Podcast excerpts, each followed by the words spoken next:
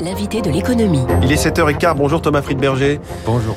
Bienvenue sur Radio Classique. Vous êtes le directeur général adjoint de Tikeo Capital. 700 collaborateurs dans 13 pays, 35 milliards d'euros d'actifs sous gestion pour Tikeo. Vous nous annoncez ce matin une petite révolution à long terme et de quoi nous faire réfléchir surtout. Et si le dollar perdait son statut euh, indéboulonnable de monnaie de référence quasi unique? Pourquoi vous, vous allez sur ce sujet aujourd'hui?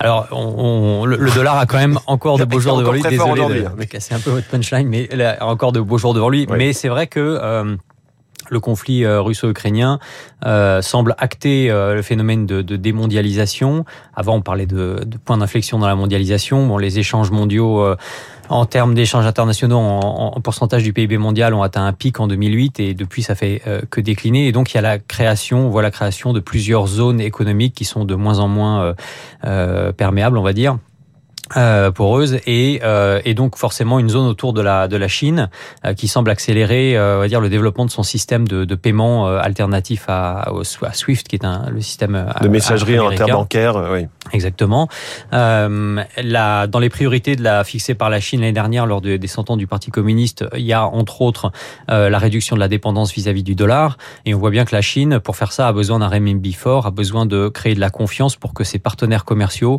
s'endettent et commercent dans leur devise. Euh, la Chine a lancé donc son, son système de paiement, euh, des futurs euh, sur le pétrole, sur l'or dans sa devise.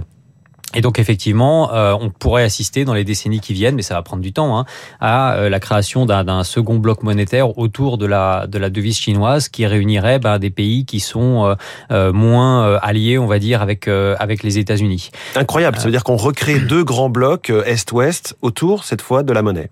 Oui, alors on n'y est pas encore, encore une fois. Hein, c'est le dollar encore de très beaux jours devant lui parce que le, le, le renminbi est pas prêt de le détrôner, mais je dirais que la, le conflit russo-ukrainien peut peut accélérer ce, phénomène-là.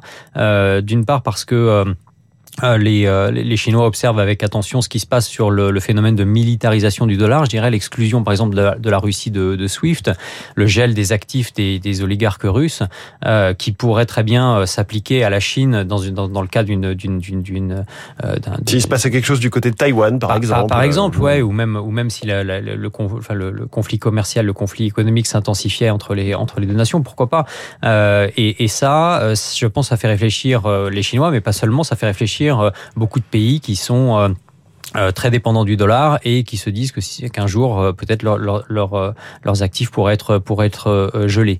Euh, ça ça peut avoir des conséquences sur des marchés où les les entreprises et les et les gens riches des pays émergents ont acheté beaucoup donc des, le marché immobilier par exemple à Londres, le marché immobilier suisse, le marché immobilier parisien ouais. et puis d'autres d'autres classes d'actifs qui ont été financées par ces flux rentrants qui sont issus issus des, excédents commerciaux en dollars. Ouais, ça va vraiment nous concerner, y compris quand on est aujourd'hui en francs suisse ou en euros. Oui, mais encore une fois, ça va être des phénomènes assez longs. Euh, ça va avoir un coût pour les entreprises assez euh, assez assez important qu'il faudra prendre en compte dans la, la génération de les anticipations de la génération de résultats, parce que avoir à, à, à gérer avec euh, deux blocs monétaires, deux types de standards, deux types de normes, euh, ça aura forcément un coût. Ça aura aussi un impact sur les revenus peut-être. Euh, puisque euh, une entreprise, on peut imaginer que dans quelques euh, années, décennies, une entreprise qui fait beaucoup de business en Chine aura moins de facilité à souffrir le marché américain et vice versa. et donc, il faut pas. ce sont des phénomènes de très long terme, mais nous, on est des investisseurs de long terme, donc on s'y intéresse dès maintenant. Ça alimente un petit peu le, la réflexion sur cette démondialisation, cette régionalisation de l'économie ou fonctionnement par groupe d'amis, un petit peu pays qui sont amis, qui ont des, des valeurs communes. Ben, on, on, voit que euh, ce, aujourd'hui, mondialisation, euh, contrairement à il y a deux ans ou trois ans, rime avec vulnérabilité. Euh, mmh. On voit les, les chaînes d'approvisionnement mondialisées sont vulnérables, ça crée de la disruption, et donc euh, ce phénomène-là euh, va forcer les entreprises partout dans le monde à créer de la résilience. Euh, cette résilience va passer par de l'investissement, de la relocalisation, donc il va falloir investir pour relocaliser euh, les, les, les, économies, investir dans plusieurs domaines euh, qui vont euh, qui vont renforcer cette résilience et cette la compétitivité d'entreprises qui vont avoir des coûts salariaux notamment qui vont augmenter. et donc effectivement, on est dans ce dans ce phénomène-là. Dans ce cadre-là, d'ailleurs, l'Europe a une, probablement une très belle carte à jouer puisque l'Europe a un marché un marché domestique de 450 millions d'habitants. De, de, c'est stable politiquement, c'est stable juridiquement, c'est favorable au business. il y a une devise qui est qui est stable également. Euh, et donc dans un monde moins mondialisé, euh, les marchés domestiques reprennent euh, le, dessus et l'Europe, où on voit les prémices quand même d'une pas du, enfin d'une union budgétaire avec l'émission par la Commission européenne de, de, de bonds communs, avec le plan de 750, milliards de l'été 2020. Oui, avec l'émergence d'une politique d'une politique industrielle commune. Alors on en est encore qu'aux embryons, mais on est assez optimiste là-dessus. à sa carte à jouer.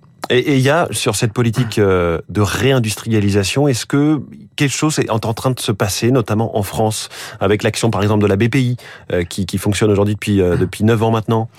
Oui, absolument. Euh, au niveau euh, français et au niveau européen, mais c'est vrai que la, la, BPI est particulièrement moteur dans ce euh, dans cette dans cet effort-là.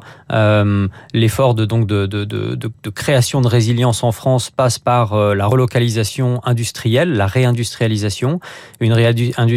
Je reprends les mots de, de Nicolas Dufourc, mais 2.0, c'est-à-dire une réindustrialisation beaucoup plus technologique euh, que euh, l'industrialisation euh, des, des, d'après-guerre. Euh... D'ailleurs, on se réjouit qu'aujourd'hui, de plus en plus de start-up soient des start-up industrielles et pas seulement des start-up de, de services, de, d'applications, etc. Exactement. Et nous, c'est là-dessus qu'on, qu'on d'ailleurs qu'on, qu'on place notre effort dans, le, dans l'investissement. C'est, c'est plutôt le, le, monde, le monde industriel qui devient un monde très technologique. Euh, ça, ça passe pas. Donc, on pense que ça, cette industrie 2.0, en plus de créer des emplois qui seront plus résilients. Euh, euh, seront également euh, permettra aussi une plus grande compétitivité des, des entreprises. Et là-dessus, effectivement, l'Europe a une carte à jouer, mais l'Europe doit euh, avoir une politique euh, industrielle commune dans ce domaine. C'est-à-dire que arroser l'économie, tous les pans de l'économie, comme ça a été fait pendant le Covid, et c'était la bonne chose à faire à ce moment-là pour pour pour adresser une situation exceptionnelle, ça pourra pas être fait dans le dans la durée. Donc il va mmh. falloir faire des choix industriels très forts où l'Europe veut être bonne euh, et euh, le, le, sujet de la tech industrielle, le sujet de la réindustrialisation euh, avec de la technologie en est clairement un. Et vous suivez ça de près chez Tikeo Capital pour les années qui viennent et même les décennies, c'est ce que j'ai compris. Vous, nous avez dit que c'était un, mouvement de, de, vraiment de fond sur une très longue période. Merci beaucoup Thomas Friedberger, directeur général adjoint de Tikeo. Et bonne journée. Il est 7h23, le véritable début du quinquennat, ça y est, c'est maintenant, c'est l'info politique.